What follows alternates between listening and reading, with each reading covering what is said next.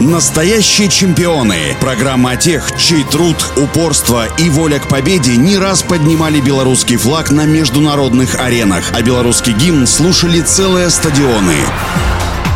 Всем доброго дня, у микрофона Василий Данилов. Татьяна Самусенко родилась 2 февраля 1938 года в Острашицком городке Минской области. У Татьяны было трудное детство. Своего отца, героя Советского Союза Дмитрия Филипповича Петренко, она не помнила. Он погиб еще в финскую войну. Ее мама работала в НКВД в Минске и в первый же день Великой Отечественной войны была эвакуирована. Трехлетнюю Татьяну и шестилетнюю сестру Лилю опекала в Острашицком городке бабушка. После войны мама нашла своих дочерей. Однажды уличная компания сагитировала обеих девушек зайти в фехтовальный зал. Так Татьяна узнала об этом виде спорта. Она попала в руки знаменитых мастеров фехтовального искусства Ларисы Петровны Бакун и ее мужа Германа Матвеевича. Первое знакомство Татьяны с тренером состоялось после его возвращения с Хельсинской Олимпиады в 1952 году. Два года спустя она выиграла юношеское первенство СССР и решила сменить вид спорта. Перешла в коньки, которые обожала. Прозанималась три года но результата не было. И тут снова появился Герман Бакун, который и сумел найти нужные аргументы для возвращения Татьяны в фехтование. И уже в 1959 году она впервые стала бронзовым призером чемпионата мира в Будапеште. И с того момента с рапирой больше не расставалась вплоть до 1972 года. Олимпийские игры бесконечно чередовались с чемпионатами мира и многочисленными международными турнирами. На своей первой Олимпиаде в Риме в 1960 году Самусенко в финале выиграла у соперниц из Венгрии все три встречи, а общий счет 9-3 в пользу наших раперисток. Правда, через 4 года венгерки взяли реванш 9-7, но в 1968 году финал СССР Венгрия снова закончился со счетом 9-3, и на верхнюю ступень пьедестала почета вновь поднялась советская команда, как и 4 года спустя после победы над теми же венгерками 9-5. Во всех этих победах Татьяна Самусенко сыграла заметную роль. Советских раперисток боялся весь фехтовальный мир.